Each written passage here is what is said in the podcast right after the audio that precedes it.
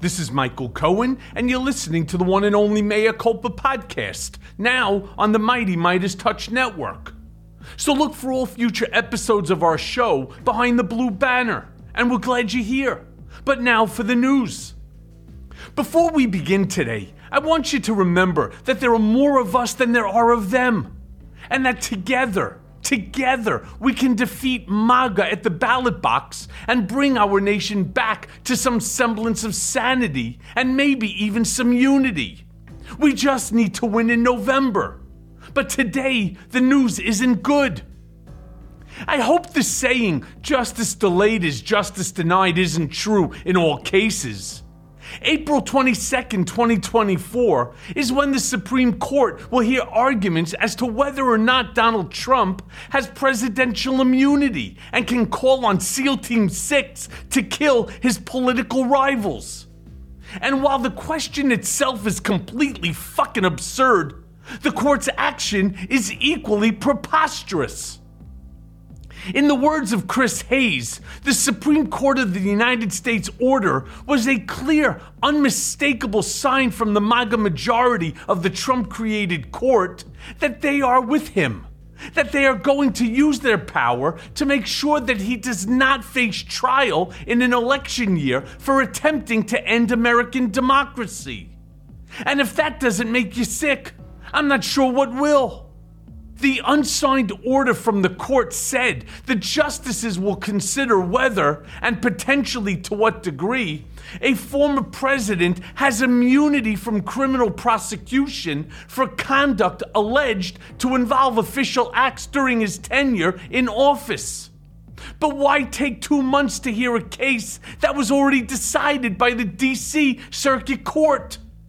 In December, Jack Smith asked the court to hear the case rather than to have it go to the DC Circuit Court. But that was rejected. So I ask why? Why do they need until April? Bush v. Gore took four short days compared to this drawn out delay. And why did it take so long for them to tell us what they were going to take up to the first case in the first place? Now, according to the Honorable Judge Luttig, there is no reason in this world to take on the immunity case unless some members of the court actually believe that Trump should have absolute immunity. So, like I said, the case has already been fully briefed. Not once, but twice. Every trustworthy legal scholar agrees that Trump's lawyers' arguments are paper thin.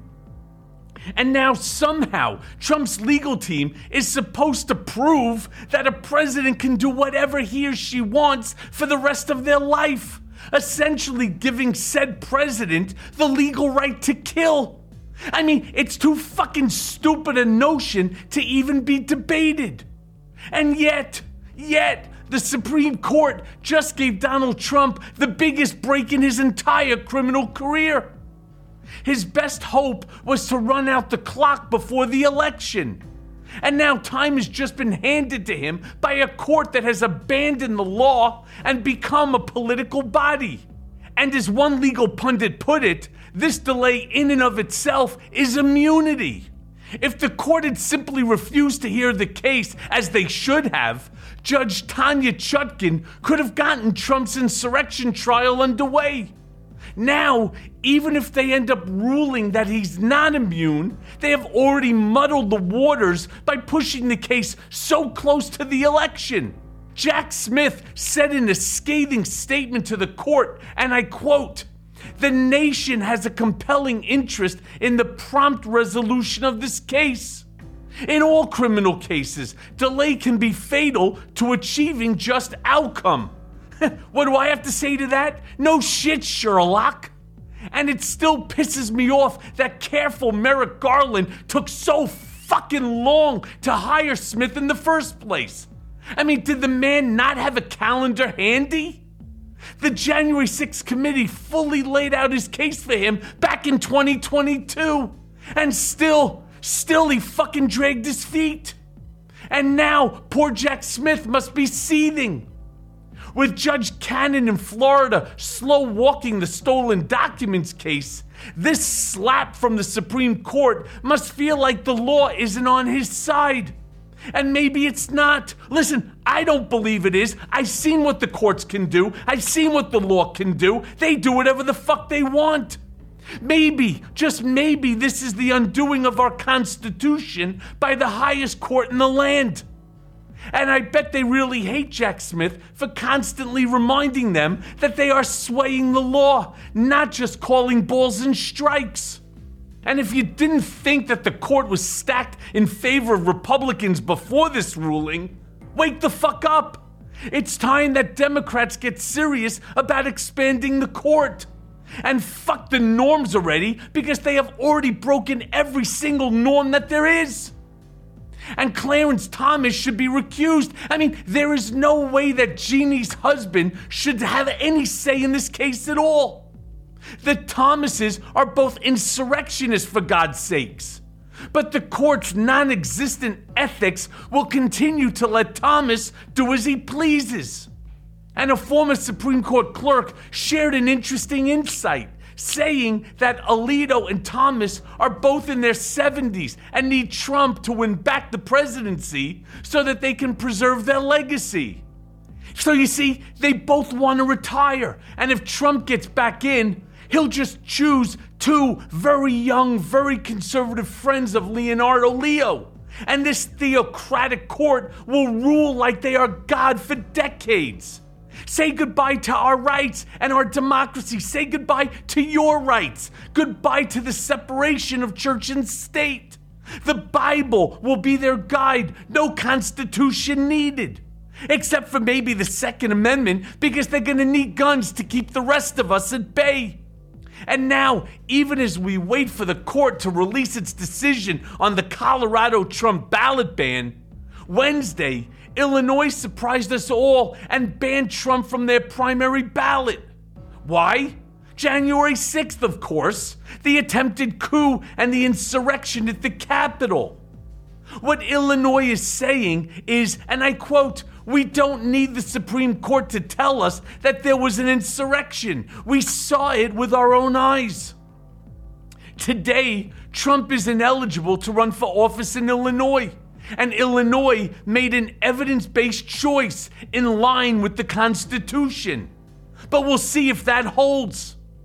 Now, in the meantime, the court needs to hear from the American public. Let's press them to decide this case quickly and, most importantly, fairly.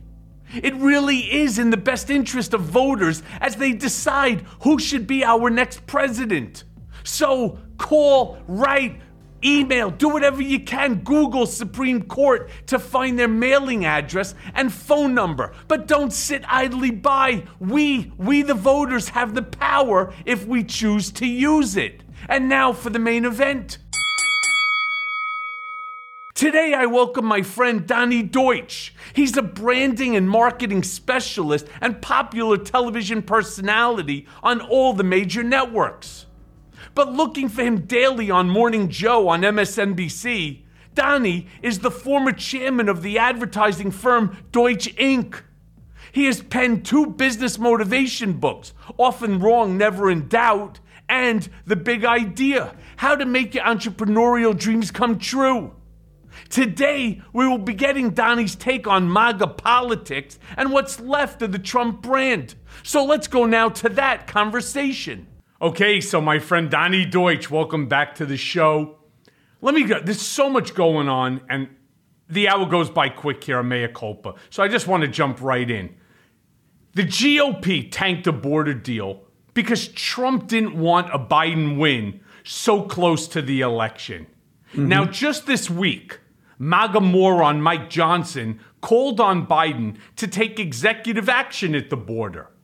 So, what's the catch here? What am I missing? I mean, if Biden takes executive actions, won't that equal a win for the president? Uh, yeah, I, I, mean, I was a little flabbergasted at that also. I mean, I think that that's what Biden has to do. You know, the question is interesting. I, I say to myself, does the average person follow and understand that the Republicans are blocking the, the legislation that would be the toughest legislation on immigration in our lifetime? And what was interesting was in the third district congressional race with Suozzi uh, running for Santos' seat, he's a Democrat and he ran on immigration. He ran on that, saying that the other side is killing it, and he won. So maybe that message is getting through. I don't know, but Biden has to, one way or another. I, I actually am excited about the State of the Union address and thinking maybe he will mention something. But as far as why Mikey Johnson uh, did tee that up, I don't understand it either, frankly. It, it, it makes absolutely no sense. I mean, imagine that a former president, first of all, I think that Trump should have been arrested for it. He's interfering in the national security of our country. Mm-hmm. He's interfering. It's almost like treason if you think about it. He's almost running a shadow government within our system. He, as mm-hmm. a former president, is communicating with members of Congress, even though he's not the Republican nominee as of yet and telling them to kill a deal and not work with Democrats, not work with the president, because by doing so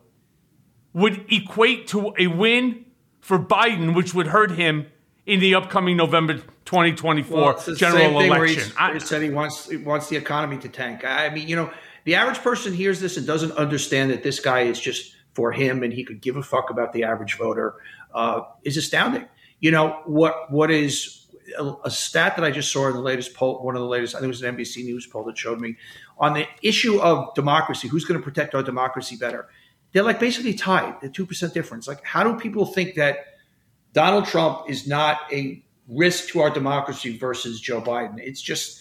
I think that people just are just entrenched and they're tribal and they are where they are. But um, the fact that I, I, don't think you could prosecute him as running a sack shadow government, at the end of the day, the responsibility falls on the Republicans. They don't have to listen to him. And then the next question is why the fealty? Why the submissiveness? We know why in the Republican Party. They're all afraid that he own Trump owns the base, and they're afraid of their next election if they cross Donald Trump of getting primaried out by somebody further to the right of them. So here's where we stand, and it's going to be up to the, the American voter in November. Except so far, Republicans have gotten shellacked in every special election, including going into 2022. I mean, yeah. that massive red wave turned out to be, you know, a complete dud. In fact, Democrats took the bulk of the seats. So Look, why are they Trump sticking with him? Trump has lost six of the last seven elections, uh, no matter how you slice it. Uh, as far as if you go back, uh, if you go back to 23, 22, 20, uh, 19, 18, 17. I mean, he's lost every election as far as whether it's losing the House, whether losing the Senate, whether it's his back candidates, whether it's his own presidential run. Why do they stick with him? Uh, the reason I just said, and I, I, I think at this point, if they lose, if the, if the, hopefully Republicans lose, I think that will loosen the grip. I think it's. I think they need that one more head pounding, where uh, they lose, but it's just it's it's staggering. The, the, the Democrats have run every special election. The question is, will they keep that enthusiastic turnout? The, you know, I was talking to Steve Kornacki yesterday for my podcast on brand with Donny Deutsch, um, and he was saying that the you know what he's concerned about from the Democratic point of view is, and what most pollsters are concerned about, is the Democratic base is very fragile at this point. The combination of the Israeli war and what that's done to a young young young voters, which is part of the base, and obviously, particularly in Michigan, the Arab American voters, there are 300,000 of them, and people of color. Uh, seems to be a vulnerable place, and those are three major constituencies of the Democratic base. So there's a lot on the table. Yeah, I mean, there are. But so here's something which is very, very interesting. If you think about it, Trump has lost, despite these wins like Michigan, he received 68%, right? So you're talking about 20, well, it's actually, it was uh, more like 68%. There's say it's, uh, he lost 30%. Give yeah, or take look, of the Republic. That's only of the Republican base. Look, he, in, in, Iowa, South Carolina, He lost, he lost 40 um, in South Carolina, and New Hampshire, he lost 40. So you go, and on top of that, out of those 40, uh, out of this, 25%, not out of 40, 25% over the overall said that they believe if he's convicted, he's not fit for office. And 25% have said they will not vote for him under any circumstances. So you go for a guy that seems to have a, everybody says has this MAGA grip on the party. There's a lot of, a lot of, lot of red alarms that should be going off for the Republicans based on that. And, you know, I don't think those voters are going to come back to Trump. I think they either sit home or they go to Biden. I mean, I think I think so as well. But the point I was making is his win yesterday in Michigan was predicated off of 756,851 votes. All right? Mm-hmm. As Joe Biden, for example, was something like 800,000 votes for him, mm-hmm. where he took 80 plus percent of the mm-hmm. um, of the de- Democratic uh, voters that are there. Yes. My point being that there are clearly more Democrats in the state of Michigan. It is the undecideds, the uncommitteds that amounted to about 101,000 or something like that, uh, that they have to worry themselves on. But I think that the pollsters and I think that the pundits are reading this all wrong. There are in Michigan more Democrats. We also have an additional nine months before the election. We already know that they're trying to figure out something in the Middle East in order to put an end to this Israel Hamas conflict, this war. Um, that will no doubtably change and for the better, hopefully, right? God willing. But the part that I don't understand when it comes to the Muslim community, you may not like what's going on between Israel and Palestine, and I get that. But are they so forgetful that in 2017, the very first executive order that Donald Trump put out, one that was built and orchestrated by Steve Bannon and Steve Miller, was a Muslim ban in the United States, disguised as an immigration Mi- ban? Michael, I, I, I don't think people think that the, uh, Arab Americans, Muslim Americans are going to go back to Trump. The concern for Democrats is they stay home. And that that's the issue that they just say, I'm not voting for either of these guys, if, particularly if things are the way they are now in Gaza. So I don't think those people are ever going back to Donald Trump. The question is, are they just disenfranchised completely? And does that cut into Biden's base? Understood. And again, I would Yeah. then say to them, as Joe Biden said, what's the alternative? The alternative Yeah. is a guy who will guarantee, I guarantee on the short list for AG will be this MAGA Mike Johnson, who wants mm-hmm. to change and turn America, as he said, back into a white Christian nationalistic country. First of all, we never were a white Christian nationalist country, but that's what MAGA Mike Johnson said he wants to do. Couple that with what Trump tried to pass in 2017, a Muslim ban. You stay home. You know the expression, you reap what you sow? Mm-hmm. You're not going to get involved. You're going to stay home and be apathetic to this election. You could end up with a Trump victory, which means you're either converting to Christianity or you're leaving this country. Yeah, it, you know, it is a binary choice, and you know that your point is well taken. Having said that, though, if you're an Arab, and you know how staunchly what an Israeli supporter I am, and and uh, how outspoken I've been on Israel's behalf, is that if the war is still going on and they have relatives that are being bombed, it's still not going to bring them back. You have, it's it's a choice where they'll just go. I believe I'm not going in either direction. But your point is well taken. Yeah, well, that'd be their mistake. So Yeah. going back to Moscow, Mike Johnson for a second. I mean, he's totally against aid to Ukraine. He says that we need to secure the border before we help our allies. I mean, how Yeah, this yeah. rookie, how this Yeah. rookie speaker can just give Ukraine to Russia is absolutely beyond me. Well, Who's to blame? is- answer me this because it's a branding. But Donny, it is a branding question for you. Who's to blame for the rebranding of Putin in America, and how do we stop it? Well, you know who's to blame. It's it's uh, your old boss Donald Trump, uh, who is who's uh, affectionately smitten with uh, despots, whether it's uh, Kim Jong or uh, or Orban.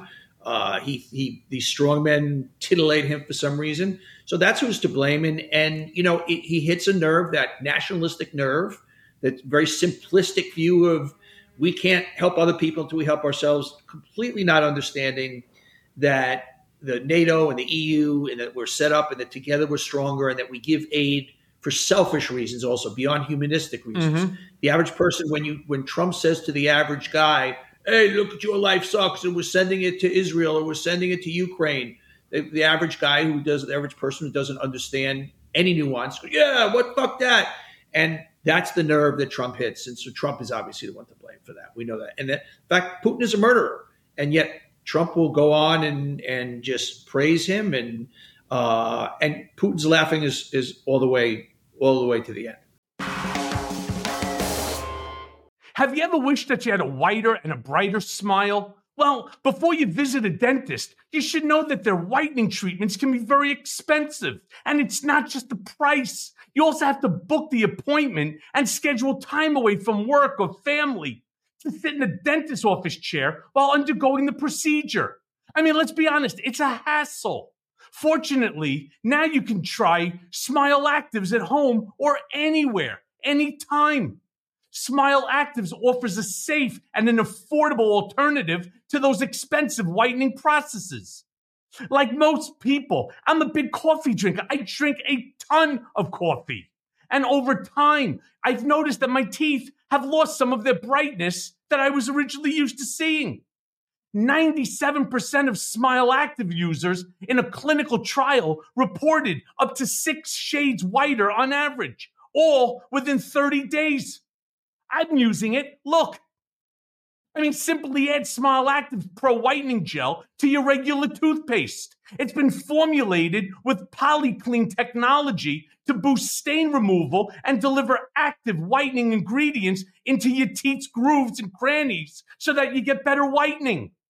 Smile Actives makes a teeth whitening gel that can simply be added to your toothpaste every time that you brush your teeth. So no change in your routine, no extra time, and no more messy strips, trays, or lights. People will start commenting on your whiter, your brighter smile in just days. Smile Actives is the whitening boost your favorite toothpaste needs to give you the smile that you deserve. So I want you all right now to visit smileactives.com forward slash Cohen today to receive a special buy one, get one free offer with auto delivery plus free shipping and handling. That's smileactives.com slash Cohen. Terms and conditions apply, so see the site for details.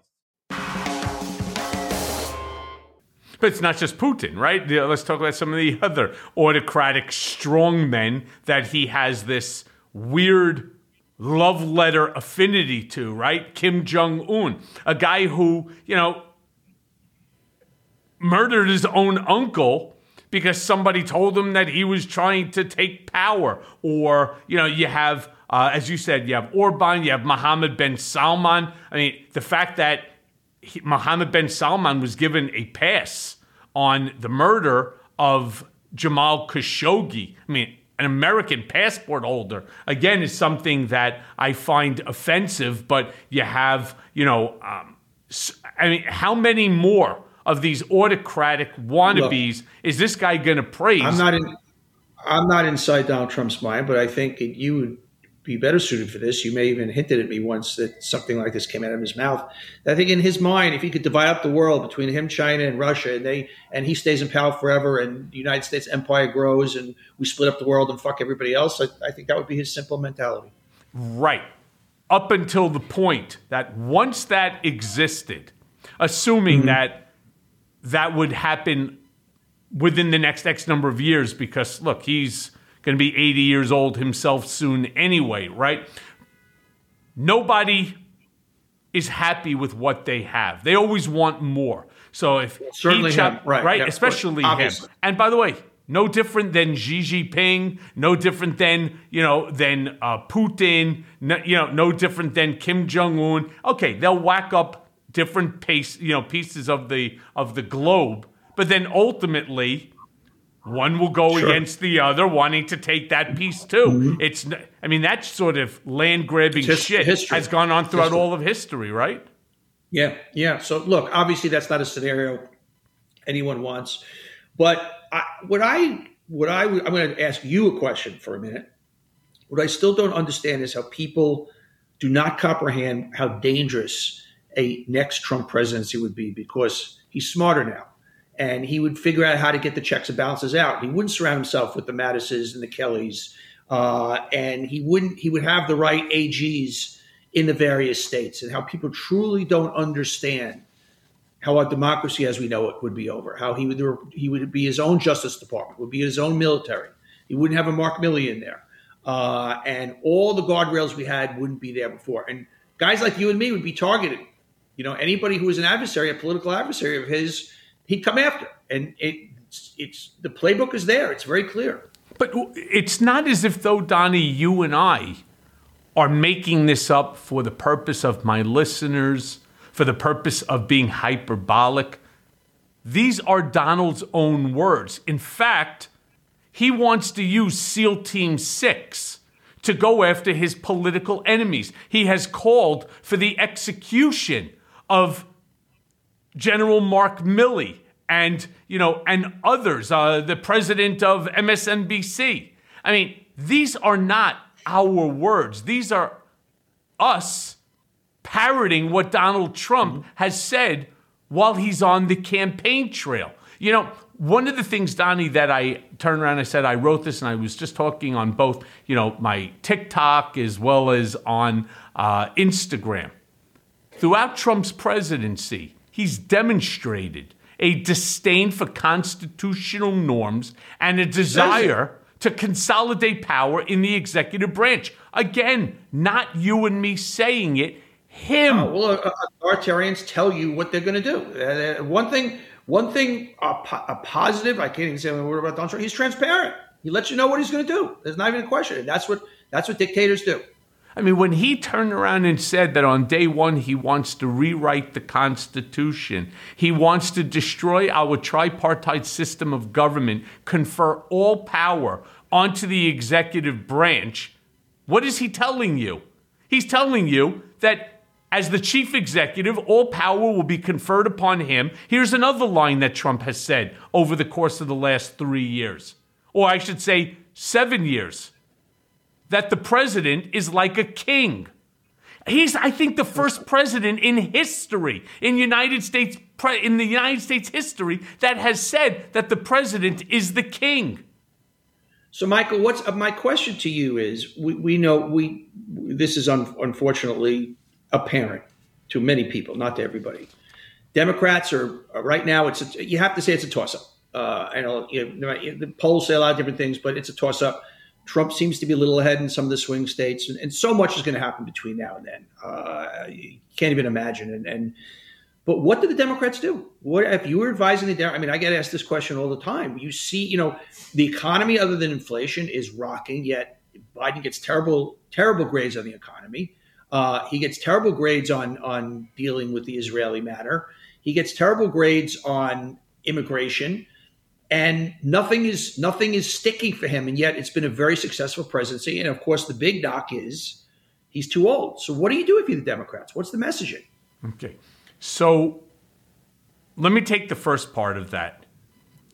I don't believe in the polls, and I don't believe that this election is going to be the way so many are describing it. It's going to be close. Um, you know, the swing states are. Uh, issue. I, I believe that this is going to be a massive blue wave across both the House, the Senate, and I believe as well as the White House.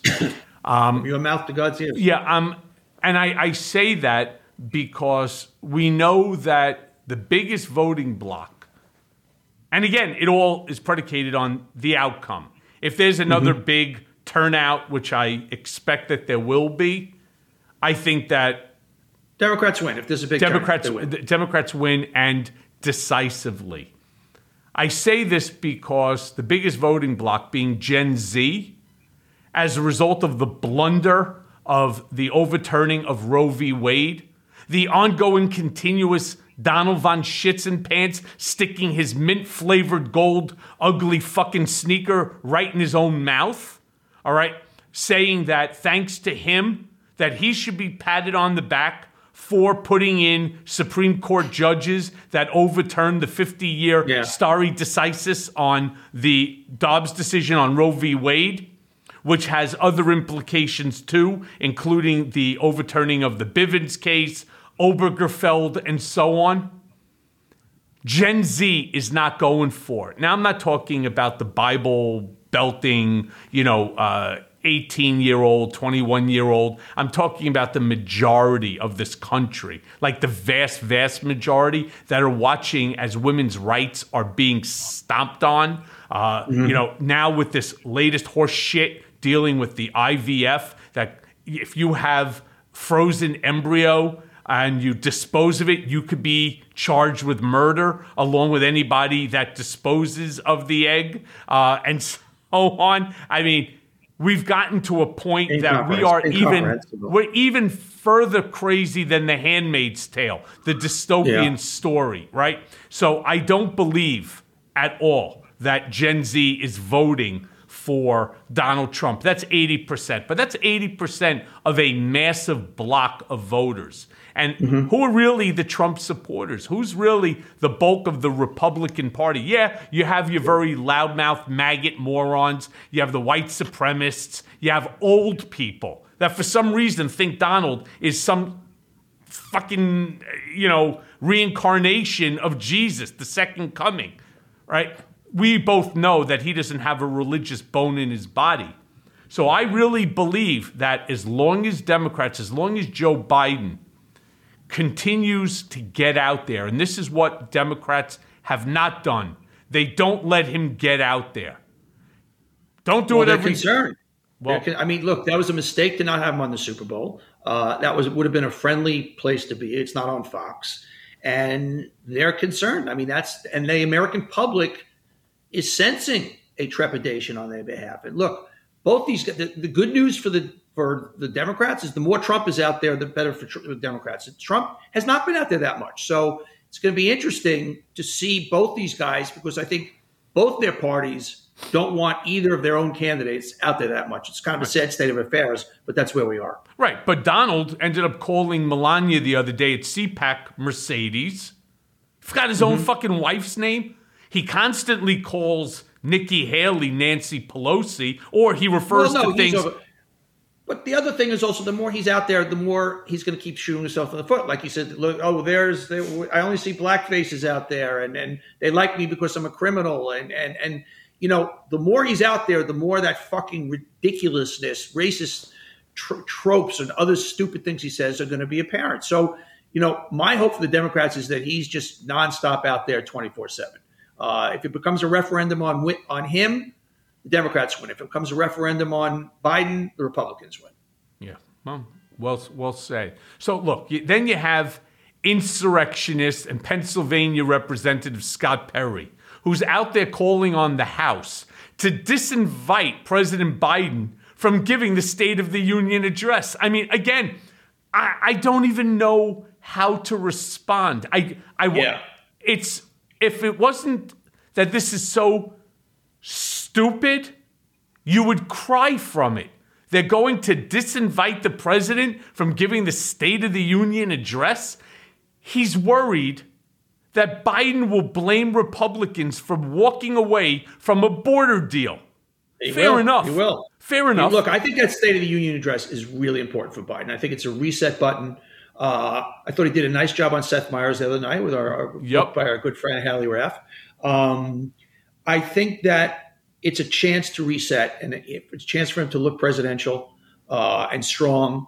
And uh, it's a big moment for him. I think it's March seventh. It is sixth or seventh. I'm not sure, but uh, it's a big moment for him. but going back to your branding expertise, hence, of course, your podcast, Hence, what message does it send out to the voters? I, I think that there's a lot of noise out there that I think voters naturally tune out. So when you have Republicans saying we're going to disinvite him to the State of the Union, I think that's the noise that just doesn't land. I think the important stuff lands. As far as the message for the Republic for the Democrats, what I would do if I was in charge of them, I, I think it's it's really a do or die situation.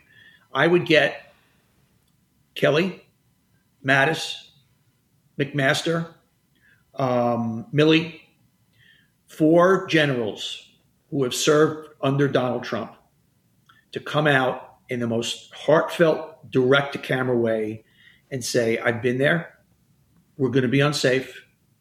He's not fit for office. And these are great American. These are Americans that, you know, are, you would say, red state, you know, meat in effect. I mean, this mm-hmm. is, you know, they're white generals of age, conservative, uh, you know, really a dire dire warning. That would be the cornerstone of my thing in saying that we, we we've done things a certain way for 250 years. We can't blow it up, and and everybody's life will be unsafe. Coming from, I don't know where you get more credible sources.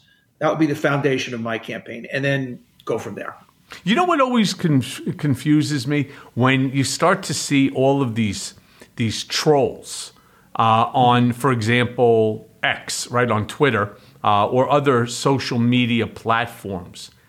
And they come hard at you, at me, at mm-hmm. folks right now that are not fitting into what they want, which is only positive comments about Trump, even when he says things that are batshit crazy, right? And then you call them out on the level of stupidity on the autocratic comments, on the racist, the sexism, misogyny, xenophobia, homophobia, Islamophobia, anti Semitism. It doesn't make a difference to them. If you say something nasty about Donald, they go in right for the attack. But many of them in their profile list themselves as veterans.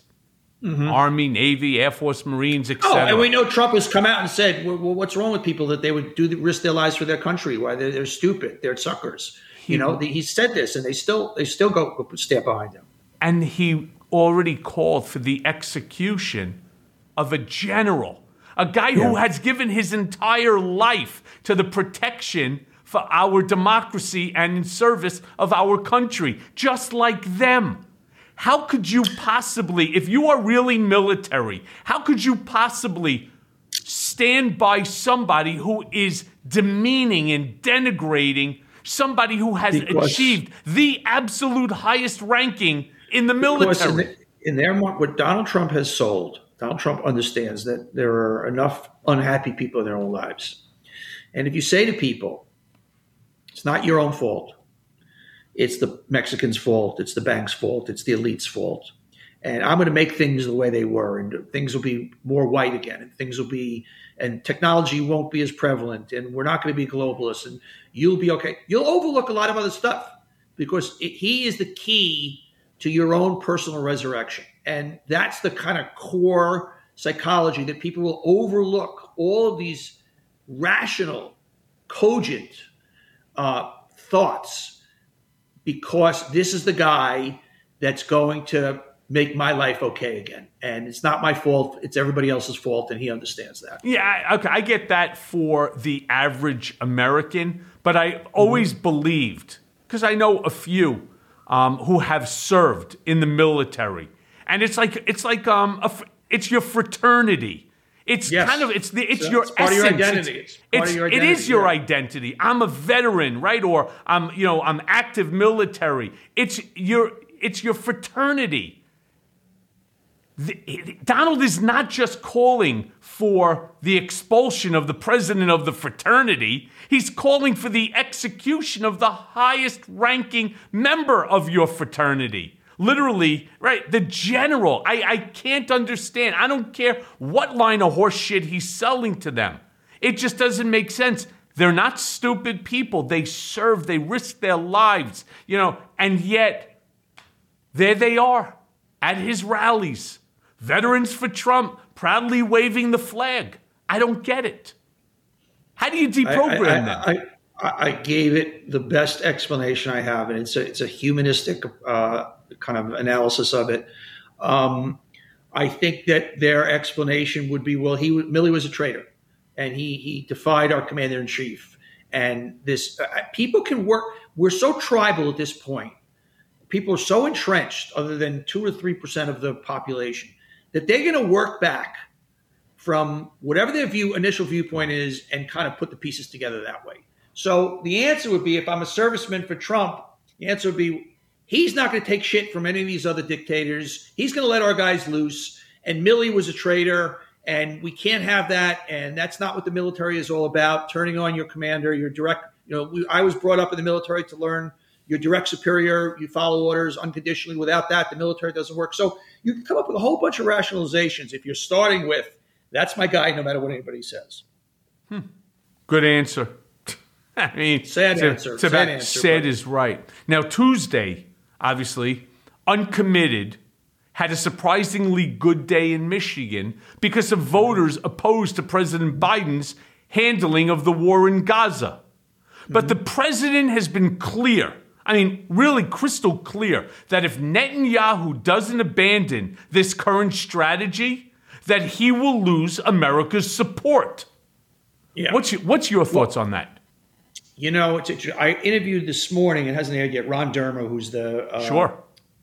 Uh, he's basically Bibi's number two, uh, and I, you know, his answer is it was very interesting because I said Tom Friedman wrote a great piece yesterday that uh, you know basically Israel's losing its biggest asset, acceptance by its peers and friends and whatnot, and he basically said we don't fucking care. We have to protect ourselves. You know, we, we're not running a popularity contest here, and Amer- U.S. is not going anywhere.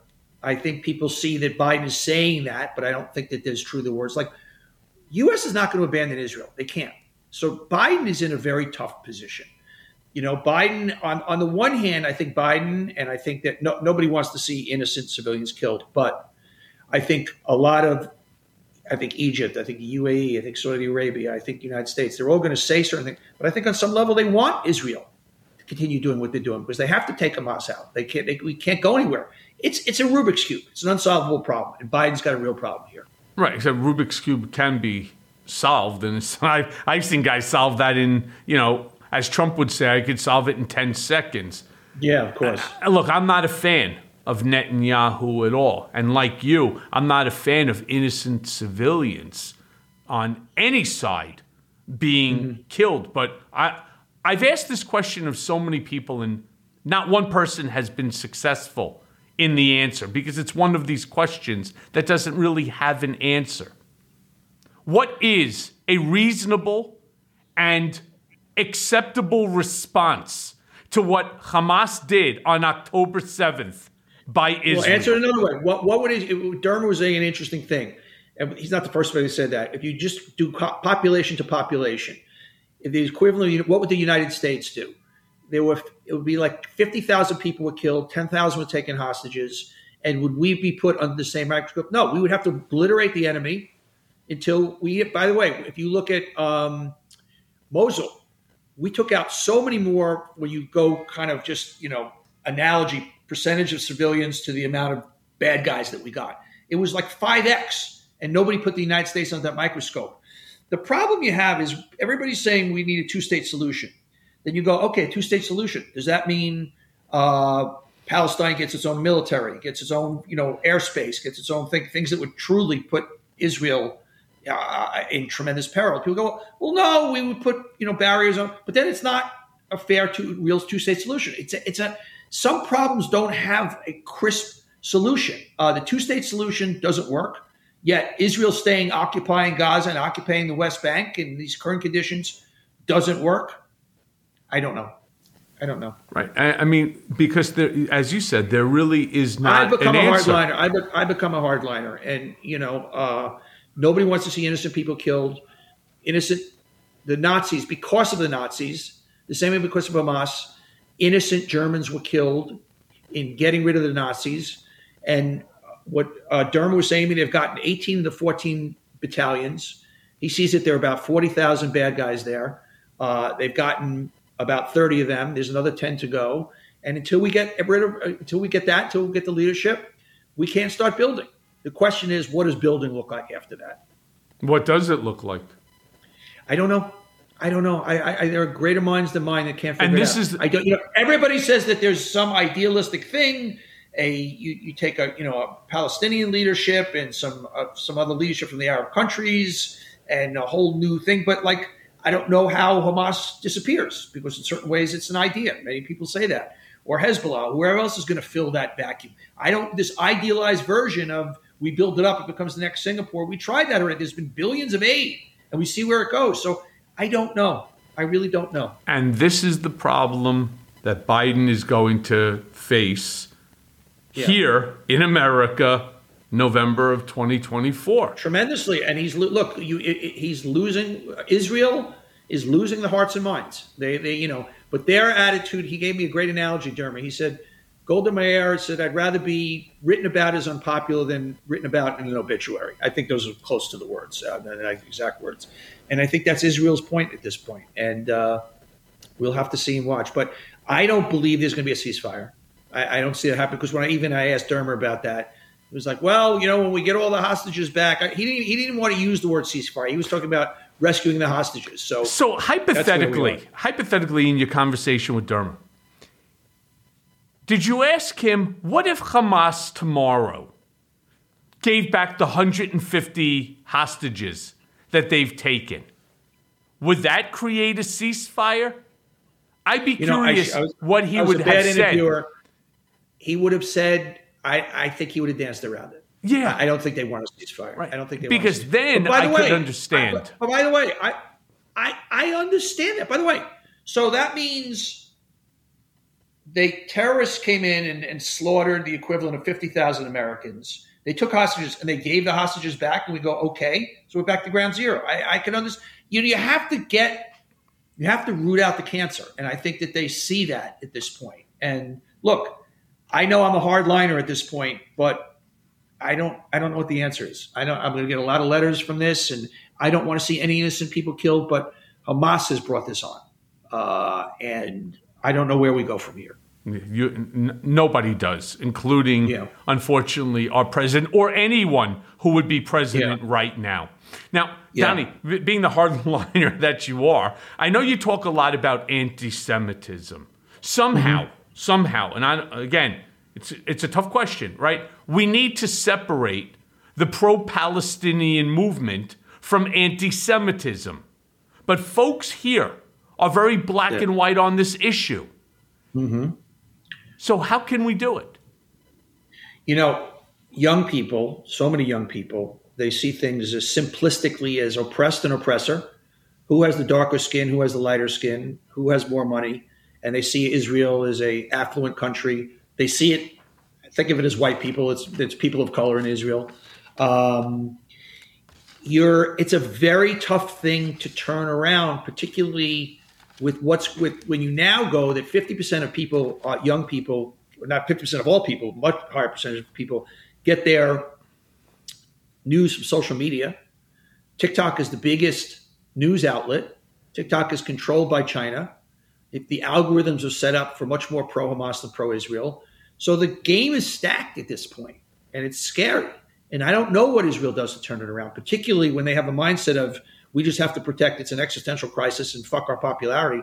So it's going to get worse. It's not going to get better as far as anti-Semitism. And it's you know people don't separate Israel from Jews. Uh, and by the way, neither does Hamas separate Israel from Jews. Their Right. mission is to kill all Jews. And what I try and say to people, if you kind of if you I, I go past anti-Semitism and say, you know, if you can't get motivated by protecting Jews, just protect its Americans because they want us the same way they want Jews. They just Israel is a lower hanging fruit. They are jihadists. They want to destroy Western civilization. Jews are the first thing they want to go, but they want to go after our way of life. If they could take out New Jersey, they would take out New Jersey. And you got to have to frame it to people that way. And I still don't think that they're going to listen. It's truly, to me, I mean, I think I saw No. a statistic that anti Semitism in the United States year over year is up like 2,200%. Yeah. And then yeah, right yeah. after anti Semitism, you have. 600%. Yeah. You What's have that? six hundred percent right after October seventh. It went up six hundred percent. Hate crimes. You would think it would be the opposite way, but no.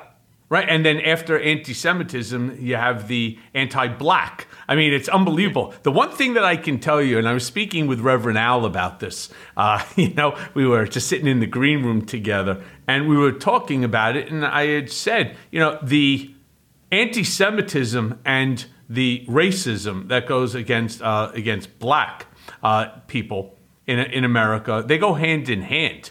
And it's really one of the first times that you're seeing, you know, the two movements almost joining forces because I think that the black community realizes that after the anti-Semitism that they're next and they're like, you know, fuck this. You know, mm-hmm. you know, this is, you know, we've dealt with more than enough, you know, racism mm-hmm. against us. It's things are, yeah. you know, th- things are beginning to, you know, at least, you know, marginalized themselves. But now, with the rise of anti Semitism, you have the rise of racism as well. One is not hate, mutually hate. exclusive of the no. other.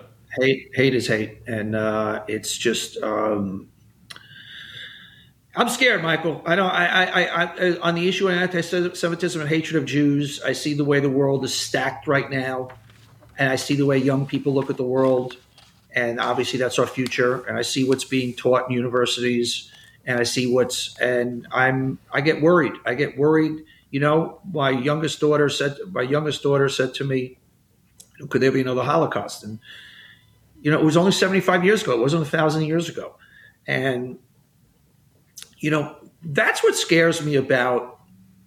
I'm going to try and say this the right way. What scares me about a Donald Trump, and I'm not saying Donald Trump is going to create a Holocaust, but when the history has shown us that when somebody gets unchecked power and someone is made up of a certain psychological fabric, anything is possible. Anything is possible against any group. That's what history has shown us. So that's why our system of democracy and checks and balances work. Because, you know, I don't think anybody saw Hitler coming in and going, he didn't run on initially, you know, I'm going to, he didn't get elected on, I'm going to kill all the Jews. Um, that was that was his kind of second act, if you will. He got elected on I'm going to protect nationalism and we're going to close the borders and and things like that. Um, then once he's in power, anything is possible. So could history repeat itself here or anyplace else? Absolutely. And that's what scares me about a unchecked dictator in any country, whether it's here or anyplace else. Yeah, I'm more particularly worried about an unchecked dictator here in America because militarily we're so strong, right? I mean, the same as I would be concerned uh, with, you know, with China. But I mean, our technology. I'm concerned. Who's, who's to say that, that to the, your point about the Muslim ban? He doesn't turn on a certain group of people. Hundred percent. He's he is the most transactional human being in the world. He would do if if you said to him, "Okay, do this to all those people, and it's going to keep you in power forever," he would do it in a heartbeat. And I really believe that. Yeah, no, no, no. You know him. And you ask you ask you, anybody that knows him, and so take you what your worst imagination and say, Donald, in order for you to become the king and stay in power forever and have untold wealth and be worth hundreds of billions of dollars, you have to do these unthinkable human things. He would do them in a heartbeat. Absolutely. Yeah. Now, I want to say, because we were talking about Roe v. Wade before, because you've said that overturning of Roe v. Wade will win the upcoming election for Democrats. I actually, um, I, I believe that myself. But do you think that will be true if Nikki Haley miraculously, you know, becomes the candidate? She pulls, you know, the rabbit out of her ass and becomes the candidate because she herself is staunchly anti-abortion. Yeah, it'll it'll soften because, as your point earlier, Trump's been out there saying I was responsible for overturning Roe v. Wade. I was responsible, and he's a man and he's a misogynistic man. So it clearly, with Nikki Haley, well, I don't think she's going to be the candidate. It certainly doesn't look that way. But Nikki Haley, the message would not be, and she would also be smart enough to pivot and move back and move move away from a, a short term ban and move away from the IVF nonsense. And she has already distanced herself from that. Whereas Trump is going to, as we know, what he does on everything is double and triple and quadruple down. So the message would not be as effective with Nikki Haley. I agree with that. Yeah, I mean, uh, t- totally. So let's talk about. I want to go back to, of course, you know, you you and the podcast and branding. And I want to talk about Trump and his branding. I mean, he's got his new tennis shoes, a new cologne. Well, it's not really a new cologne. It's a it, it's his old success cologne, now called Victory, right? Uh, it's in a Yeah. big, ugly fucking gold bottle. I did a I did a I did a post on my Instagram about it, and I just said I want to. I mean, I showed the bottle and I talked about how disgusting it is with a picture of him, but I want to understand the human being that wants to smell like Donald Trump. I want to meet that person. So tell me that that's an appeal. By the way, you tell me he sells success books. You tell me he sells hats. You tell me he sells even sneakers, but a scent because he's obviously a physically gross man, and you know that man. I, I've never smelled him, but you know that that is not a, a fine smelling piece of humanity. How to sell a cologne just belies all logic at all. Right? So who's buying it? I want to meet that one person that's buying Trump cologne. Idiots, unfortunately, who buy, you know, gold sneakers with a massive T on it with red bottoms as if they're Christian Louboutin shoes, right? But the the question that I that I really want to ask you, I mean, it's to me it's just such a stupid looking sneaker. Trump says that his tarnished brand is still worth untold hundreds of millions, if not billions, of dollars. It's look. We, well, we have we have proof. We have proof of it already. They had to take it down off of, off of buildings. It, you, you, it's hurting the. You know. By the way, if he wants to open up a Waffle House in Tupelo, Mississippi, yes, it's a good brand. But for for any educated, affluent mind, and those are the people that he wants, and we know he he he, he courts. His brand is is toxic, it, and we we know that. And so there was a value to his brand, but he cannot stand for maybe in third world countries he can in certain countries around the world but i stand for luxury? No he stands for a mass uh actually his brand is about condemnation of luxury if you think about it now well, his speech is out there and everything he's about and for people who hate luxury and are jealous of luxury. So the brand as he knew it is over. Um, it's the reason it's off buildings his licensing business is over, other than stupid projects like this. Um, he can cater to his audience in a very lowest common denominator way and, and sell T-shirts and hats and, like I said, waffles. But uh, as far as any luxury goods, he's out of that business. Yeah, I mean, think about what was the last real thing that he sold that made a few dollars. NFTs. The Apprentice. Well, uh, his hats, right? NFT, NFTs of him as like um, God or him as Right. a, a soldier or an astronaut or a cowboy. You know, I mean, obviously very lifelike. the TBD is going to be Truth Social. What's that worth? You know, they, they're saying at a certain threshold it has a four billion valuation. I don't think it's going to get to that threshold. So what what's it worth? And by the way, if you can't get real advertisers on something, what's it worth? Well, we see the value of what's happened to Twitter. You know, is dropped by sixty or seventy percent. So I don't see Truth Social as ever being a, a tremendously valuable asset. You have how many people are even using Truth Social? I don't have. I don't know. I don't know. I don't know what the answer is. 30 million Right. people something something like that and let's assume that that number is right. Let's assume that there's 30 million people that signed up for truth social. My question is how many people are on the platform of twitter of x or facebook right? They have billions. They have billions. Right. how did they even come up with this valuation? There's no income. In fact there was some mysterious Russian $10 million investment into Truth Social to keep it alive because it was falling apart. You know, we all know how we all know how valuations are made. They just pull it out of your ass, and that's the way you value something at the beginning stages of a company. And anybody that's ever takes something out, they said we're valuing it this. Anybody that has a brain will then caveat and say, "But look, we don't know. You know what I mean? We got we got to start somewhere." So the answer is they pull it out of their ass. That's is. Right, well, you, right, but you can do that privately. But when you're going public, like the SPAC wants to do through a reverse merger, But we know what's happened with SPAC, so you know uh, we'll we'll see we'll see how this one plays oh out. yeah, I don't, I don't see this as a four billion dollar venture. In fact, I don't even see it as a four hundred million dollar venture. They have no income. So what are you Yeah. gonna? What are you? Well, that's what I'm saying. You can't monetize it. Yeah, I don't know. I don't know how you monetize it. So uh, I don't get it. Yeah, well, it, it's you know what it was. It was good for him on a front page, you know, um, news, you know, story saying Which is why he does everything. which is why he does everything. Yeah. Yeah, Donald Trump's you know net worth could be four billion just off of Truth Social alone. You know, Yeah, what I thought was really interesting. Oh, by the way, what do you think he's going to do? What's coming up? He's got to come up with close to a half a billion dollars. What do you think he's going to do? Uh, it's actually yeah, it's four hundred and fifty-four million. Um, I don't think he's going to be able to find that money. Um, So what's he going to do? I mean, he's got he has no choice. I mean, he, you know, he's got 20 days at this point. yeah, I think it's like twenty-four days left in order to file in order to file the appeal uh, itself. You know, he No, but he's got to still come up with the he still has to come up with the money, even if he's appealing it.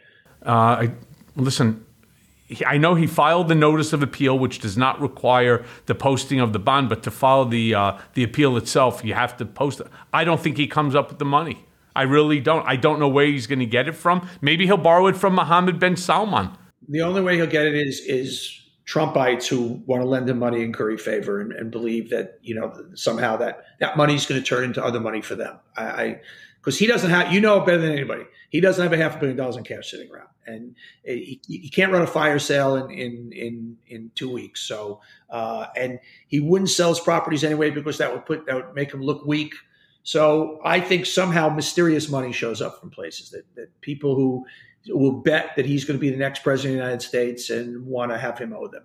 Yeah, I, I again, I think it's very difficult for even these smart guys, unless he's going to go to a hedge fund and he's going to collateralize, you know, his entire portfolio to them in order to cover it, because his entire New York portfolio, if sold after taxes, would probably cover that 454 million. That's what I think that he would have, whether it would be he'd have to sell everything. And you know, people don't know this, but he has a a lot of commercial property around New York City. You know, in just the just uh, one Central Park West, he has the Jean-Georges restaurant. He also has a parking garage there.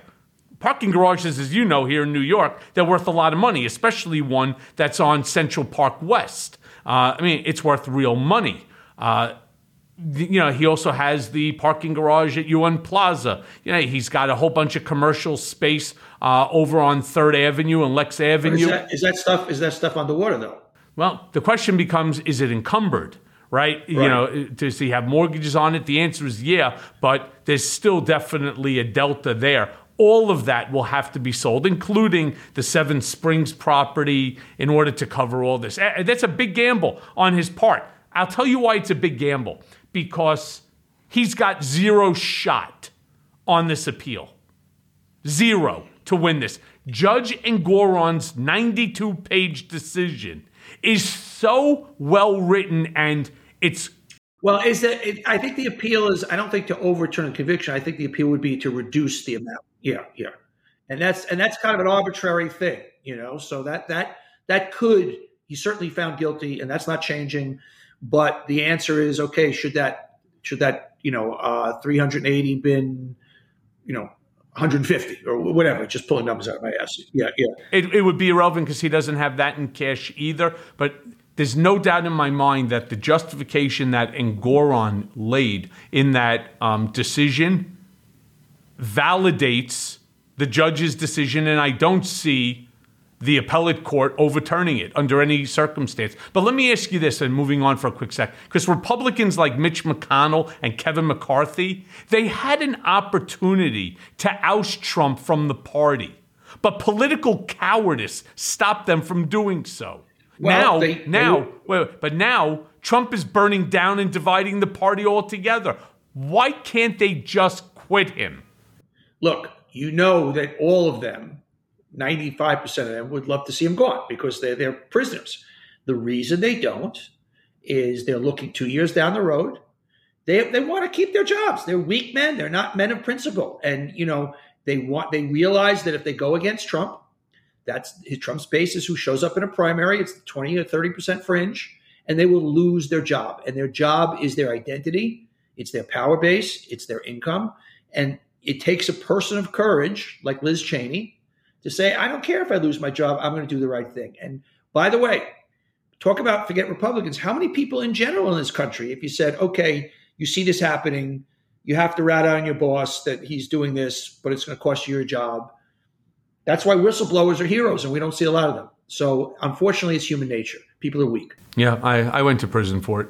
You know, so I, Yeah. I, I get the I get the entire uh, scenario Sure. there. Now, Yeah. you know, Donny, on MSNBC, you said that you're starting to feel better about the direction of the country because Trump seems weak. But do you really think that this time is different?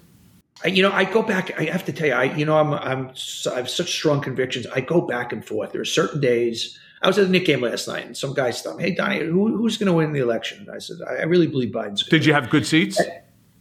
Of course, you know it's me. You know, uh, I'm sitting on the floor with all the fancy people, and then other days I don't feel as bullish. I I think right now it's a coin toss, and I think that a lot can happen. Look, one of them can get sick. Both of them can get sick. Uh, you know, crazy things. Biden can be down 20% in the polls and he steps aside. I'm not saying it's going to happen. Uh, or tr- Trump gets indicted. I mean, Trump gets convicted and certain things happen within the party. Look, it looks like these are our two guys, but anything can happen and a lot can happen is between now and then. So I think right now it's a toss up. I think if the election was today, I think Trump would win. Uh, I say that nauseatingly. Uh, but I think it's very up in the air, and that's where we are right now. Yeah. So I don't think he would win today in a in a head to head right now today. I, I truly don't. I think what we've seen with these special elections and some of the other um, elections that have been going on, when you get to that voting booth and you have to pull that lever, I think people are really concerned. I, I agree, but what concerns I, I agree overall, and I agree that what concerns me are, are is Michigan, and it's a very tough path without Michigan. And I, I my really concerns is that look, we see how close these elections are, and you've got three hundred thousand votes that are very precarious, and Nevada looks like it's shifting back, and it's just it becomes electoral paths. You know, I mean, it just it, it can, can Biden win by seven million votes again? Yes. Um, the question becomes the electoral map, and that's just Michigan worries me a lot. It's I, you, you, Democrats not going to win an election without winning Michigan, and they if they don't take all three of those states, they got to take Georgia and Arizona, and that gets tough. It's just it's just it gets tough. It gets tough. Listen, Donny, the hour goes by quick. My last question that I have for Yes, you. Yes, sir. What do you think of Biden's campaign so far? I mean, he seems to be present on social media. My opinion, not enough, but he is present on social media. And he's actually started to go after Trump. He look, he's got to go after Trump. We haven't seen it yet. You know, the campaign doesn't really heat up. I think until May. You know, I neither campaign has started ostensibly. You know, I mean, Biden is finally going after Trump. We knew we need to do that. His presence on social media, you know, he gets all these hits, but the messaging and the, the billion dollar messaging or two billion on each side, whatever it's going to be, has not started yet. So I, it's it's at this point it's an incomplete grade. What else, like right now, do you think that Biden should be doing? Or I should really say the DNC, Jamie Harrison, on behalf of Biden. What could they do right now? the one thing they could do is is is a, a dramatic executive order on immigration to take that issue and to own it. And that's why going back to one of our earlier discussions, I don't understand why Mike Johnson is telling him to do it. Um, but some grand gesture, and I, I don't know the mechanics of it, that takes control of immigration. That that that's the real other than abortion, that's the that's the emotional issue that I think really triggers people. Yeah, totally agree with you. My friend Donny, Thank you, my brother. great to see you. Looking forward to seeing you, not not through Zoom, but seeing you Yeah. for a nice little breakfast. I actually, in fact, I owe you one. Um, I will see you very soon, my friend, and thank you for for joining. buddy. you know, and for your insight. Appreciate it. Thank you, brother. And now for today's mea culpa. You may think that compared to Donald Trump, Mitch McConnell isn't such a bad guy. He's a RINO. He's 82 with some weird health thing that makes him suddenly freeze up, and it's probably past time for him to go. McConnell has been the Republican leader for a record 17 years. He's a multi, multi millionaire married to Trump's former transportation secretary, Elaine Chao, which is a subject unto itself. But while McConnell isn't as outwardly craven as Trump, the turtle, as he's commonly known, is no pussycat either. Let's start with the fact that he was the motivation behind Trump's tax cuts for the rich. McConnell is the reason we needed to stop the filibuster years ago. And McConnell voted to acquit Trump after the insurrection. Yes, yes, he's made a fiery speech the day after MAGA ransacked the Capitol, and I quote, the mob was fed lies. They were provoked by the president and other powerful people. Which is true, by the way. But then, just weeks later, when the Senate voted on whether to convict Trump of incitement of insurrection, well, he fucking whiffed, using the excuse that Trump could be tried in a court of law. Trump is, of course, still dodging that court, but Colorado and Maine had the right idea. Keep him off the ballot as an insurrectionist under Section 3 of the 14th Amendment to the Constitution. But because Congress couldn't get the two thirds vote needed to impeach, Trump has used it as a defense. We are still waiting for the Supreme Court to make a final decision. But the fact remains that if McConnell voted to convict, others would have followed. Others certainly followed when he decided to block every fucking thing that Obama ever tried to do. In a 2010 interview, McConnell was quoted as saying, The single most important thing we have to achieve is for President Obama to be a one term president. Well, you know what I gotta say to that? Ha! You fucking lost that too. Because not only did Obama get a second term, but he also learned to get around the turtle by using executive orders. One thing McConnell always hated was the Affordable Health Care Act, not just because it was Obama's signature piece of legislation, but because he's a bootstrap Republican who loathes the poor and the sick. His own state is amongst the lowest by all metrics health, education, and Kentucky, by the way, ranks 42nd out of 50 on the Quality of Life Index. Wait a minute, he's been a Kentucky senator since 1985 and the leader of his party for almost two decades, and still, still, his state is what Trump might call a fucking shithole state. I shouldn't say that. Kentucky's fine. McConnell is the problem. He didn't give up trying to repeal Obamacare until 2022. And they never, ever had a viable replacement. McConnell stole a Supreme Court seat and kept Merrick Garland from being appointed to the Supreme Court because he said it was an election year. But as we all know, he was also the driving force behind Trump's unprecedented number of court appointments, including Amy Coney Barrett, who was rammed through 15 seconds before Trump lost the election. So, hypocrisy is a big part of McConnell's charm. All told, McConnell was able to make 175 district court appointments, 54 Court of Appeals judgeships, and he saw three Supreme Court justices through the Senate and onto the bench. So it's going to take decades, and I mean decades, to unwind the damage that he's done to our court system. A key difference between Trump and McConnell is that Moscow Mitch supports NATO and hates Putin. McConnell may have taken some Russian bribes here and there, but he knows that if Ukraine falls, World War III will quickly commence. And I say, God forbid to that. So, top contenders to be McConnell's successor are people like John Thune from South Dakota and John Cornyn of Texas. I mean, God forbid. I mean, Thune is the more moderate, so expect MAGAs to reject him outright. But maybe, just maybe, McConnell will do some good on his way out. Who the fuck knows? Stranger things have happened. I don't think it'll happen, but who knows? And as always, my friends, thanks for listening. Mea Culpa is written by Paula Killen. Our managing producer and editor is Lisa Orkin. Mea Culpa is a MeidasTouch podcast, executive produced by the MeidasTouch Network and LSJ Media Group.